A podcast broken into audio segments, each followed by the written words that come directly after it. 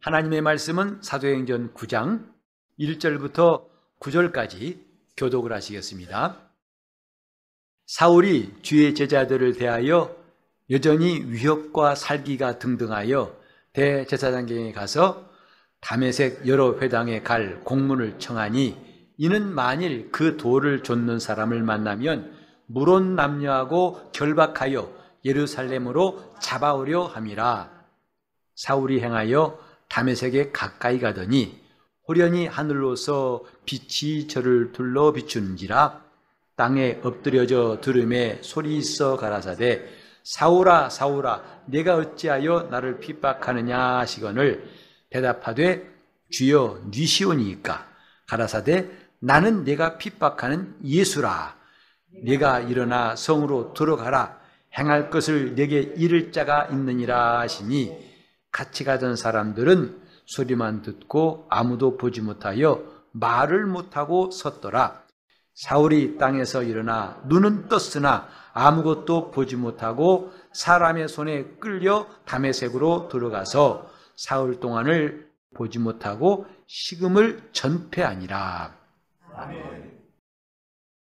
오늘도 믿음으로 주님 앞에 나와 예배한 여러분 심령에 하나님이 늘 함께 하심으로 여러분 일생이 마침내 복을 주려 하심 그 하나님의 형통이 계속되기를 예수 이름으로 축복합니다. 아멘. 사도 바울 그가 어떻게 예수의 사람이 되었는가? 본문은 그 충격적인 사건을 여기에 말하고 있습니다. 원래 사울이란 이름이었죠. 전에 어떤 분이 설교하실 때 사울이 변하여 바울이 되고라고 했던 걸 들은 기억이 나요. 그래서 변화되기 전 사람은 사울이고 바울은 변화된 사람을 말한다. 물론 해석을 그렇게 하신 거라고 봐주지만 이 사울과 바울은 같은 사람 이름이고 같은 뜻이에요. 즉 사울은 시브리식 이름이고 바울은 헬라식 이름이에요. 뜻은 작은 자라는 것입니다.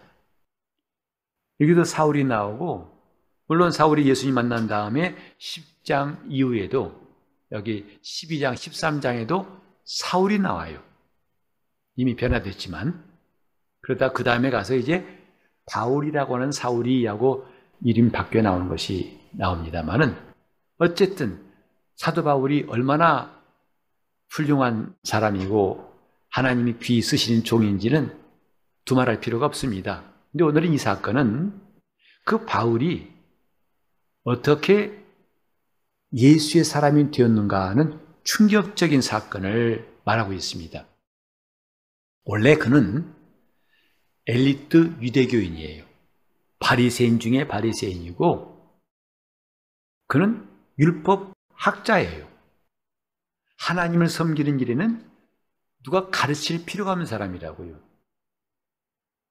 그런데 예루살렘에서 예수가 십자가에 못 박힌 다음 또 오순절날 성령이 마셔가지고 엄청나게 믿는 사람이 많아지고 그 와중에 스테반이라는 사람이 순교를 당하는 현장에서 바울은 그 자리를 지킨 사람이에요. 그리고 그것이 옳다고 주장하고 그 편에 선 사람이죠. 근데 단지 옳다고만 말한 게 아니라 일절에 보면은 바울이 얼마나 이 증오 어린 자세를 갖고 있는 말을 볼수 있어요. 누구한테? 예수 믿는 사람들에게 위협과 살기가 등등하더라 했어요. 헬라어 원문을 보면은 사울의 눈빛, 언행, 인격, 몸 전체에서 살기를 느낀다 이 말이죠.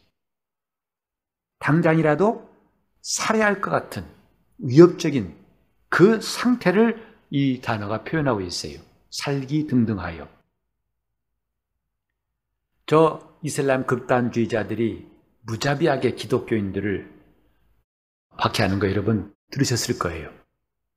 그래서 참수라고 하는 끔찍한 일들 그들은 아무렇지 않게 그래서 참수한 다음에 그 목을 갖다가 담장에 쭉 박아놓은 사진도 봤어요.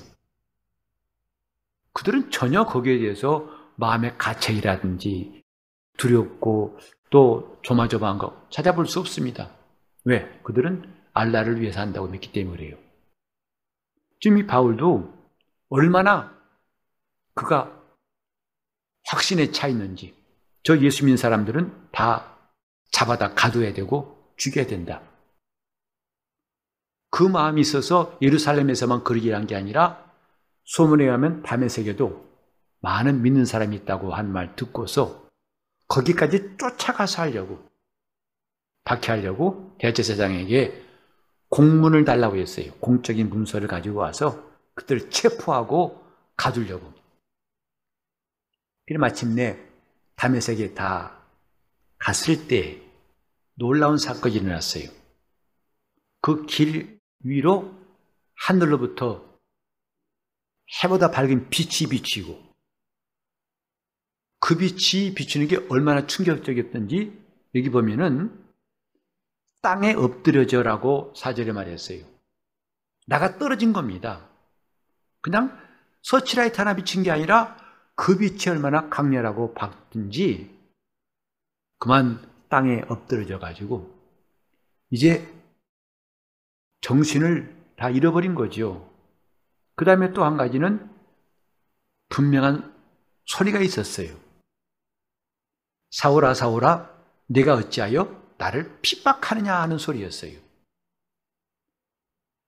하나님이 나타나심, 바울에게 나타나심은 두 가지였습니다. 밝은 빛과 소리예요. 그때 사울이 묻기를 주여 누십니까? 물론 이때 주여란 말은 하나님이라고 인정한 것은 아니에요. 엄청난 초자연적인 힘 앞에서 매우 왜소해진 존재가 내는 소리, 어이구, 도대체 누구십니까? 그때 나는 내가 핍박하는 예수라. 이 소리가 들렸어요. 그 뒤에 보면은 이것이 얼마나 충격적이었던지 간에 그때부터 눈이 떴지만 보이질 않고 그 다음에 얼어버린 정도가 아니라 완전히 어안이 벙벙한 정도가 아니죠. 정말 기가 막힌 정도가 아니죠. 그 장면이 얼마나 충격적이었던지 바울뿐만 아니라 함께 행하던 사람들 그들도 말을 못하고 섰더라요. 다 굳어버린 겁니다. 이런 초자연적인 사건 이것이 바울이 예수 만난 충격적인 사건이었어요. 우리는 오늘 이 말씀 읽으면서 어떤 감정을 갖는가? 참 놀랍다는 것도 있겠고, 그러나 놀란 정도가 아니라 충격적이다. 그럴 만한 것이 이 사건은 바울 개인의 뿐만 아니라 기독교 역사에서도 정말 빼놓을 수 없는 충격적인 사건이었어요. 이런 초자연적인 현상, 강렬한 빛이 비추고 하나님의 음성이 들린 것 뿐만 아니라 정작 중요한 것은 사도 바울이 놀라운 변화를 가진 거죠. 곧 그 전까지는 누구보다 앞장서서 예수 믿는 자들을 핍박하던 사람이 이제는 바뀌어서 목숨을 내놓고 예수를 증가한 사람이 되어서 심지어는 초대교회에서도 저 뭐, 뭐야 이상한데 아니 이럴 수가 있어 하고 처음에는 바울을 경계했었죠. 제가 우리를 해하려고 하는지 몰라. 조심해, 속지 마. 이렇게 경계했던 사람이 바울이었습니다. 그만큼 엄청난 변화가 담에색 가는 길에서 일어났던 거죠. 이때 바울이 생각한 것, 그 정말 그 마음이 어땠을까? 단순한 충격 정도 아니라는 것을 우리는 여기 보면 눈도 갑자기 멀어버렸고, 그 다음에 그 뒤에 한마디도 바울이 한 말이 안 나와요. 그 말하기 싫어서가 아니라 너무 놀라서 할 말이 없는 거죠. 뿐만 아니라 사흘 동안을 보지 못하고 밤낮 식음을 전폐하니라. 배고픈데 왜 먹, 먹고 싶은 마음 없었겠습니까? 근데 먹고 싶은 마음이 안 생길 만한 일이 있었다 이 말이죠. 이 속에서. 그건 한마디로 충격적인 일이라고 할 수밖에 없습니다. 왜? 자기는 지금까지 누구보다도 하나님에 대해서 알고 하나님을 잘 섬긴다는 사람이었는데 오늘 담에색 도상에서 경험한 일은 어떻게 해석할지를 모르겠어요. 얼마나 충격적인지. 그 중에 하나가 뭐냐면 왜 나를 핍박하느냐 이거예요. 바울은 예수를 핍박한 적이 없어요. 예수님 십자 달리실 때까지 그가 거기에 참여했다는 것을 성경에서 볼 수가 없습니다.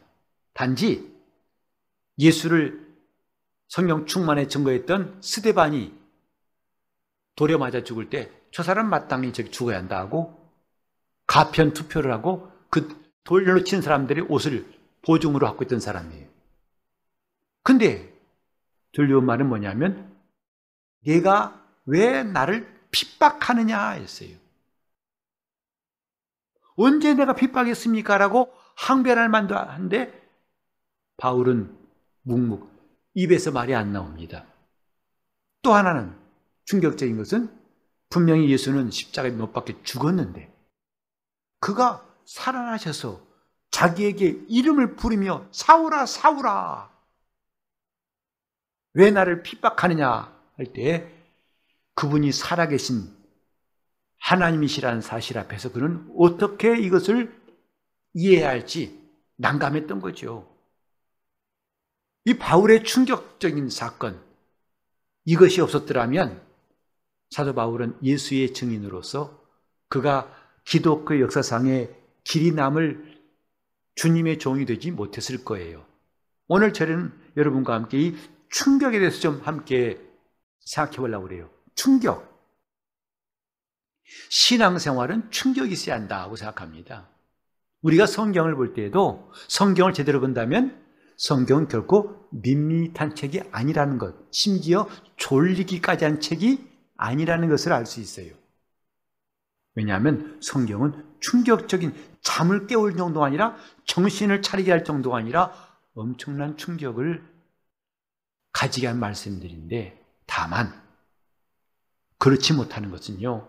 성경을 보는 눈이 가려진 것이고 이 말씀을 깨닫지 못하기 때문에 그러고 심지어는 나에게 하신 말씀에도 불구하고 그렇게 여기지 않게 되는 것 이것이 우리의 현실이에요. 오늘 우리는 생각해야 됩니다. 이 성경 여러분 앞에 성경이 놓여 있지요. 그냥 내가 갖고 왔으니까 뭐, 내가 폈으니까 있지 이렇게 여길 수 있겠습니다만 그러나 좀 달리 생각해 보세요. 하나님이 내 앞에 이 성경을 왜 두셨을까 하는 거예요. 오늘 나는 살아서 왜 이 자리에서 하나님께 예배하고 있을까? 이것이 우연이 아니고 하나님이 인도하심이라고 믿는다면 우리는 그 의미에 대해서 알아야 하지 않겠습니까? 거듭말합니다만 적어도 예수 안에 있는 사람들은 한 가지도 우연이 없다고 생각합니다. 우연 대신에 하나님의 뜻과 그분의 인도하심이 있는 거라고 생각합니다.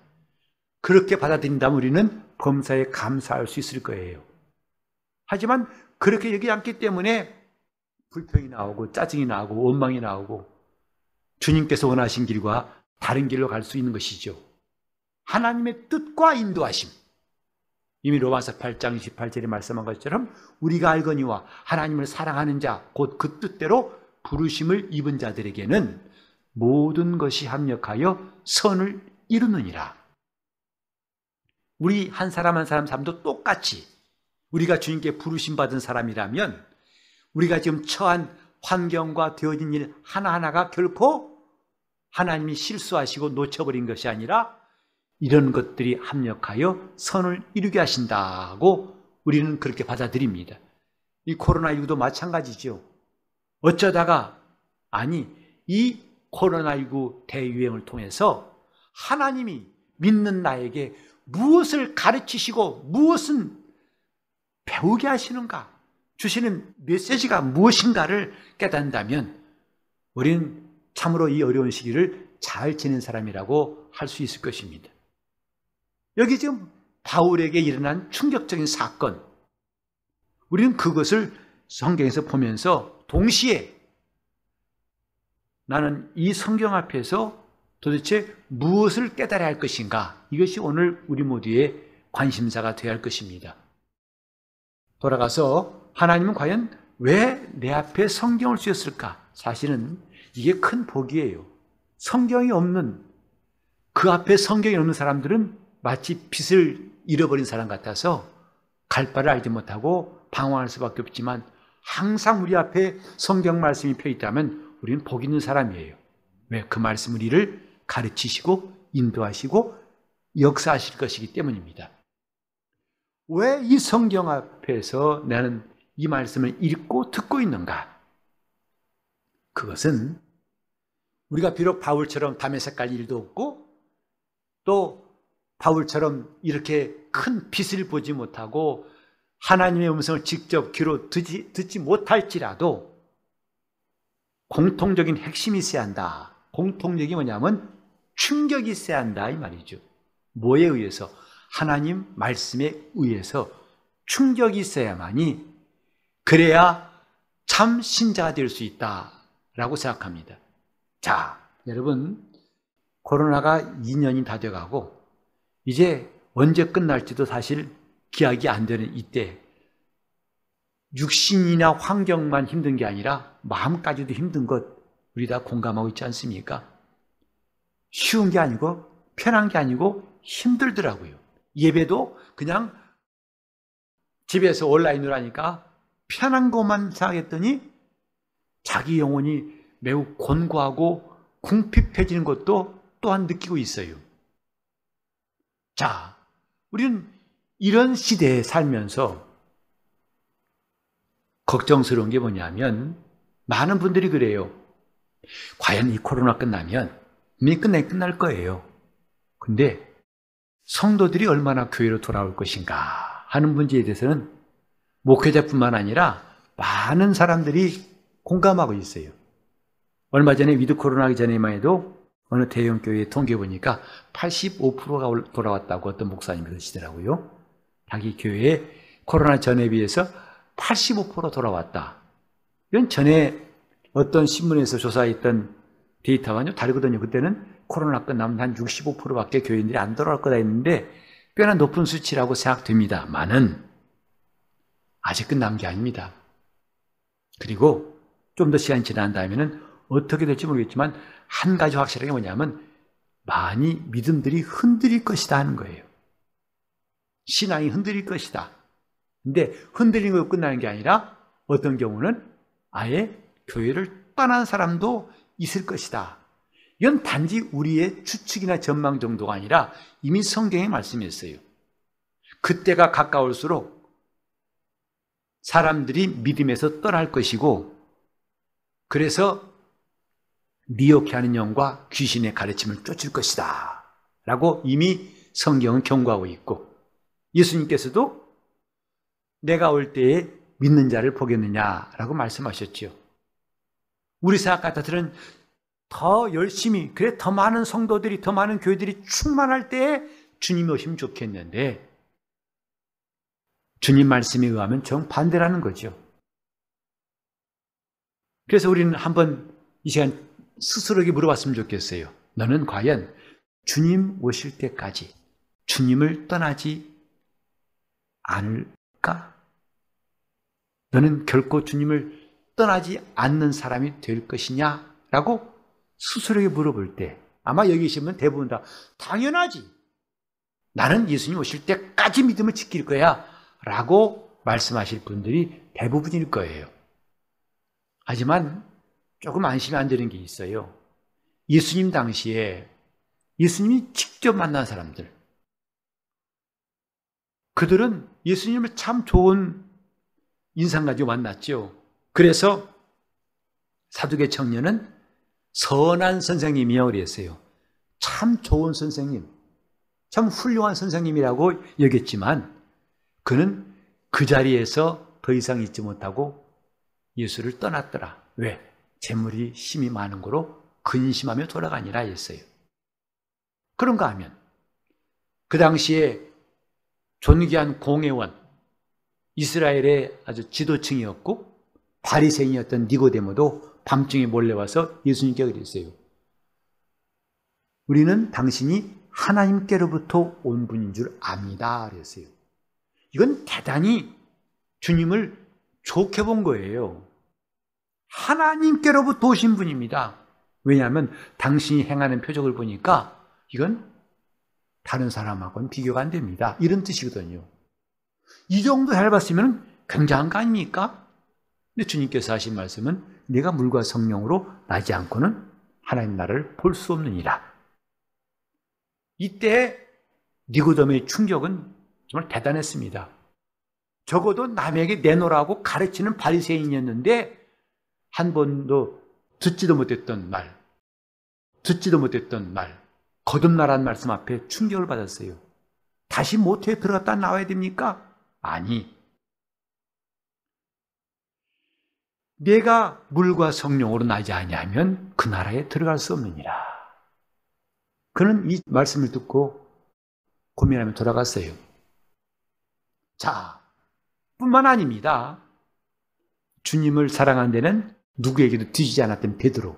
그가 말했죠. 주여, 우리가 주님과 함께 옥에도 갇히는 것, 죽는데도 함께 하기를 결심했습니다.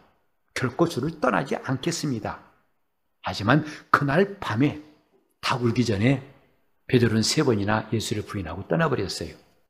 나머지 제자들도 예수님이 겟세만에 잡히시니까 뿔뿔이 흩어져 가지고 다 도망가 버렸어요. 우리는 과연 예수를 끝까지 붙들 수 있을까? 믿음을 끝까지 지킬 수 있을까? 그래서 그날의 주님을 만날 수 있을까? 이건 정말 중요한 문제 아니겠습니까? 근데 그 무엇으로 이것을 우리가 기준 삼을 수 있을까요? 오늘 이 본문은 그 한 가지 기준을 우리에게 준다고 생각합니다. 그게 뭐냐? 바울처럼 예수를 만난 충격이 있어야겠다는 것이죠. 충격은 누구한테 얻어맞은 충격도 아니고 세상에 하던 일이 안 되고 또 내가 실패해서 얻은 충격, 그런 충격이 아니라 전혀 다른 충격입니다. 바울이 받은 충격이 뭐냐? 내가 어찌 나를 핍박하느냐였어요. 니십니까? 나는 네가 핍박하는 예수다. 바울의 상식과 바울의 감각, 생각과는 전혀 다른 현실 앞에서 바울은 충격받았어요. 내가 예수를 핍박했다. 내가 예수를 핍박했다. 이것이 이 안에서 어떻게 받아들이지 않다 이 말이죠. 하나님 앞에서 그 누구보다도 하나님을 섬기는데 열심히 있었던 사람이고 바리새인 중에 바리새인 아니냐.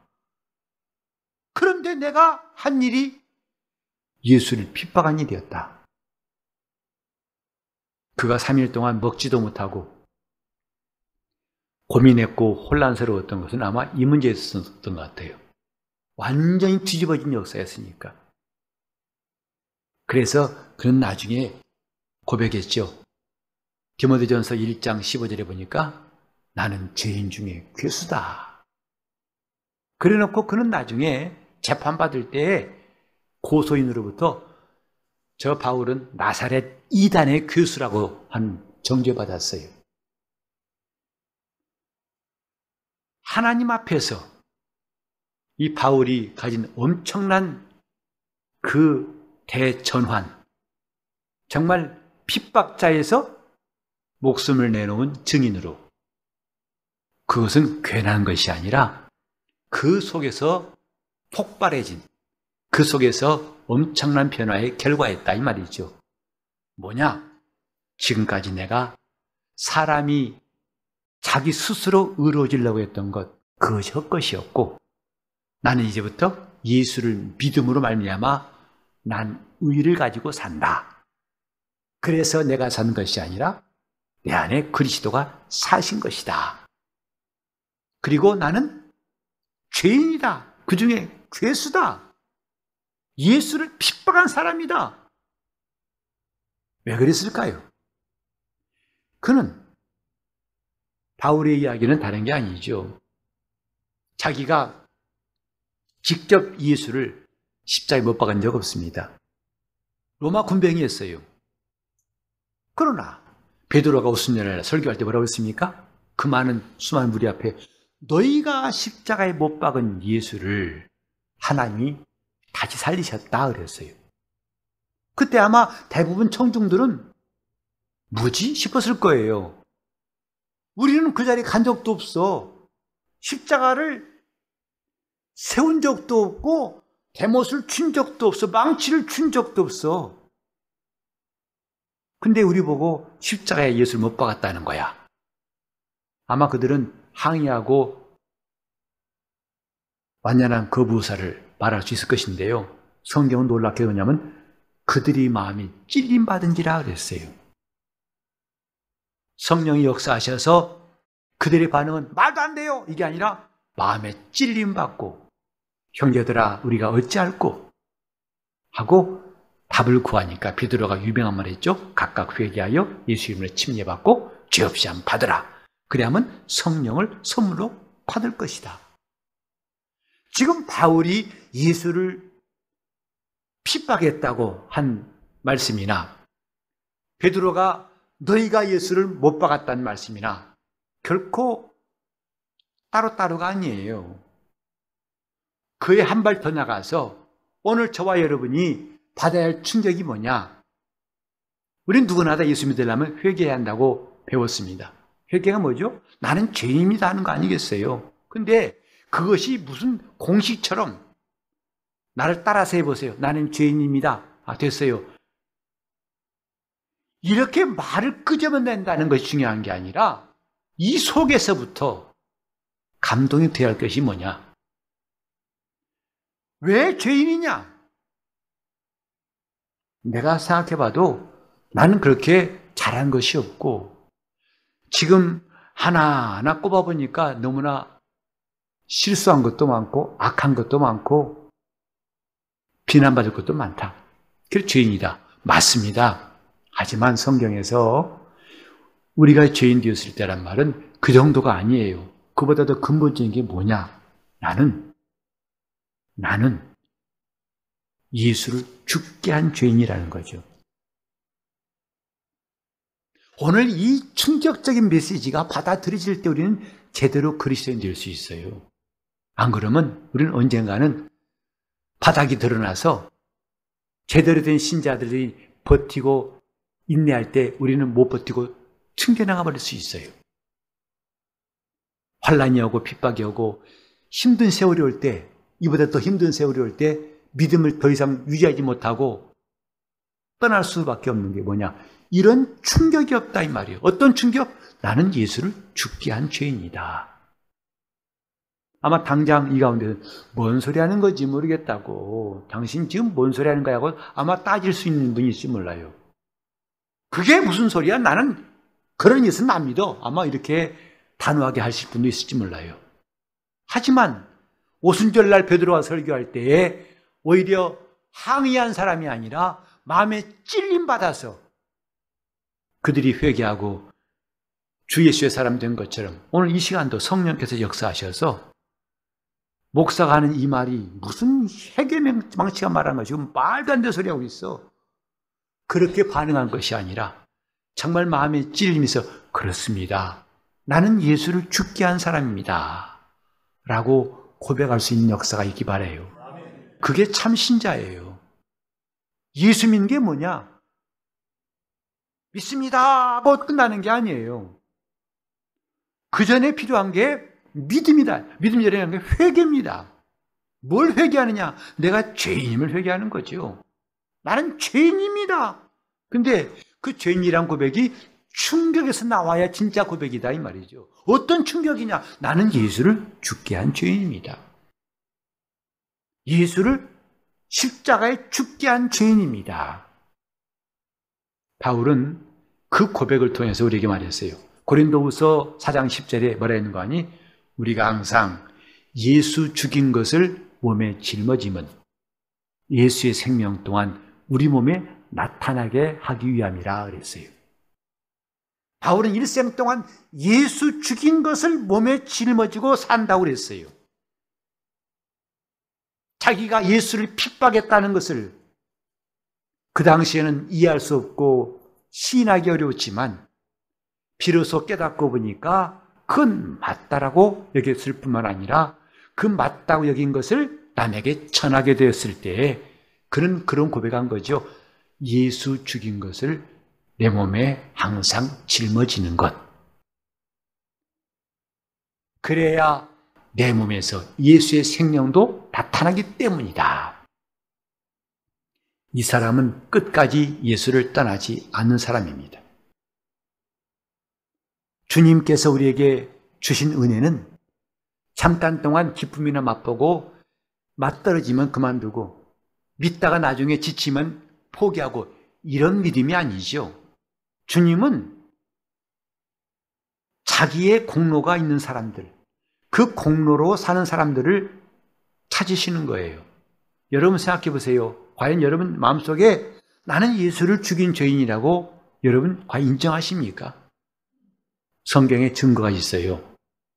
바로 하나님이 예수를 살리신 거예요. 그게 무슨 증거냐면 예수는 자기 죄로 죽은 것이 아니란 사실입니다.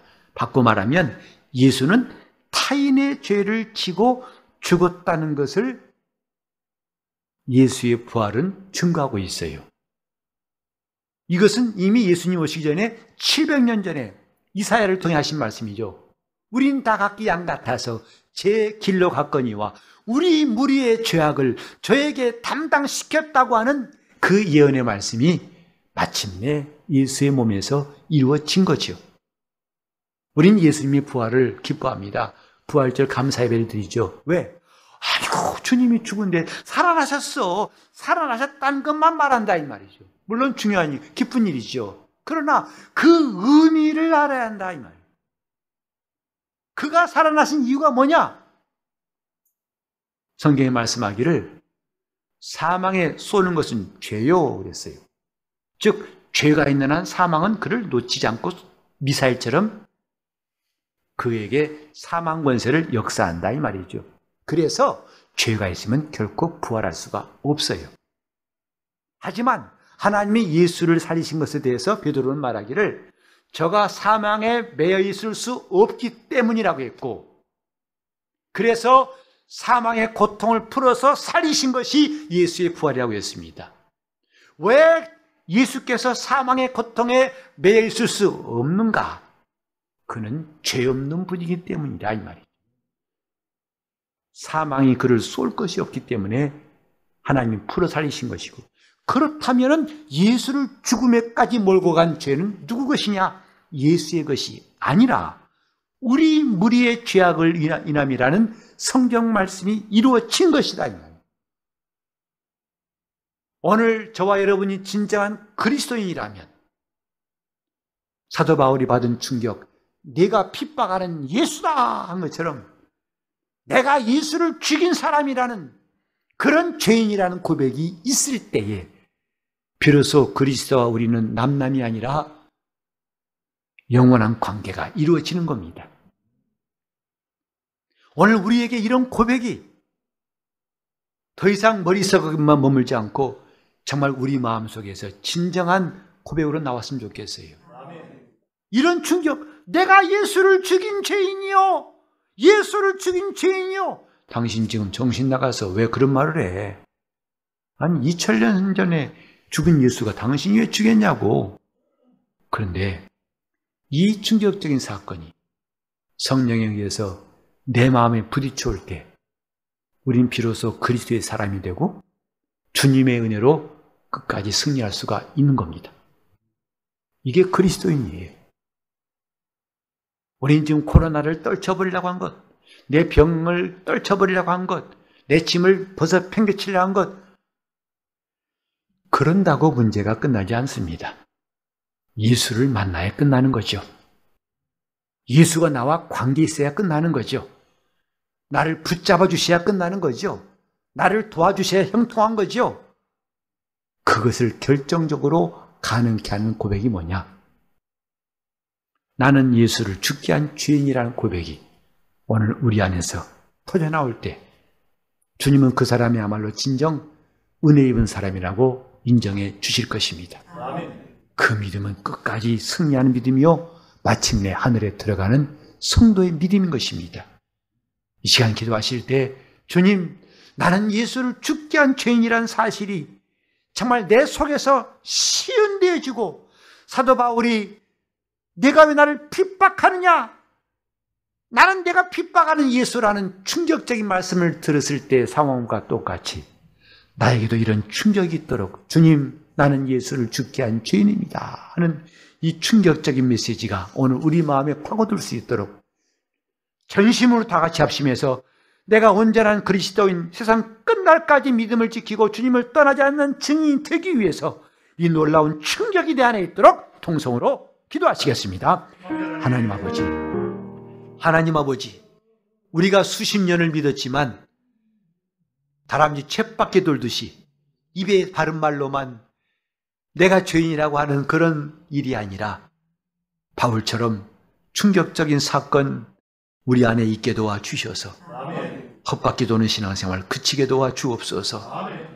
예수를 믿노라면서 십자가의 원소를 행하는 자가 있다고 성경에 말씀했는데 우리 가운데 그런 사람이 하나도 없게 도와 주시옵시고 내가 예수를 십자가에 못 박은 죄임을 통렬히 회개하며 우리 주님의 은혜로 오직 그 은혜로 채워지는 영혼 되게 하여 주시옵시고 여전히 내 마음대로 내 주장대로 내 고집대로 살아왔던 시간들이 마감되게 도와 주시옵시고 내가 산 것이 내가 아니라 내 안에 그리스도가 사신 것이라는 고백이 우리 입에서도 끝없이 나올 수 있도록 인도하여 주시옵소서. 예수를 믿노라 하지만 아직도 주님을 문 밖에 세워두고 믿노라 하는 이 한심한 내 모습을 주님 통렬히 회개하고 이 시간 주님 앞에 문을 열고 은혜를 충만히 사모하는 시간 되게 하여 주시옵소서. 그래서 끝까지 주오실 때까지 주님을 떠나지 않고 주님을 따라가는 제자로 살 수 있도록 우리 성도들을 기억하여 주시옵시고 이 피의 복음이 저의 영혼에 들려게 도와 주시옵시며 내가 예수를 십자가에 못 박은 죄인이라는 고백이 영혼에서 나오는 참말 되게 도와 주시옵시고 그러므로 그 피의 은혜가 우리 일생 동안 승리하게 도와 주시옵소서 예수 이름 받들어 기도 올리옵나이다.